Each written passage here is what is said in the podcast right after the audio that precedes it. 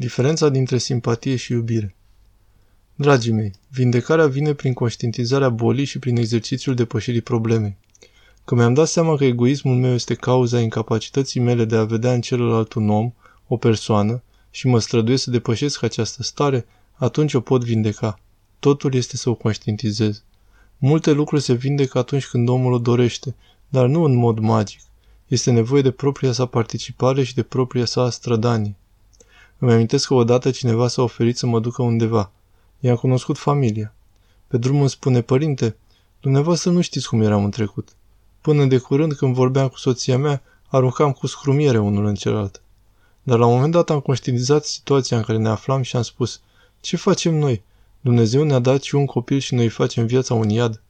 Am luat o hotărâre, am devenit conștienți, am mers la un duhovnic, am vorbit cu el, ne-a sfătuit și atunci viața noastră s-a schimbat.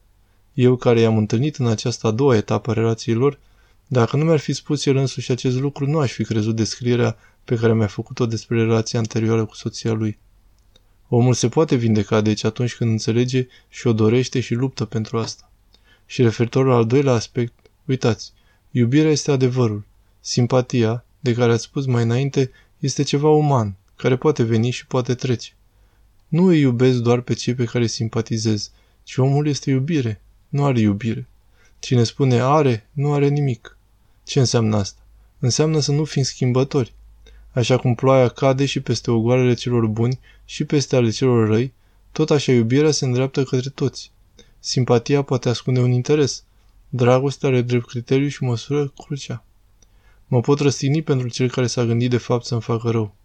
Și dacă aș putea să vă vorbesc prin exemple, dar evit să fac asta în acest moment, cu alte cuvinte, e bine când simți că celălalt te defăimează, ți ia foc mintea la un moment dat. Dar după aceea zici, amărâtul, crede că așa îți va asigura slujba. Și în final vine ziua lui de naștere, te duci, îl saluți, îi spui la mulți ani, ești aproape de copiii lui când are nevoie de sprijin. Și acel om moare fără să fie aflat vreodată că eu am știut ce a făcut el. Și nu simt că am pierdut. Nu simt că mi s-ar fi făcut dreptate dacă îi dădeam una și îl lipeam de un perete. Ci m-am simțit mult mai bine pentru că m-am simțit eliberat de propria lui răutate. Iar această libertate se câștigă, nu o primim cadou. Așadar, iubirea este rațiunea desăvârșită.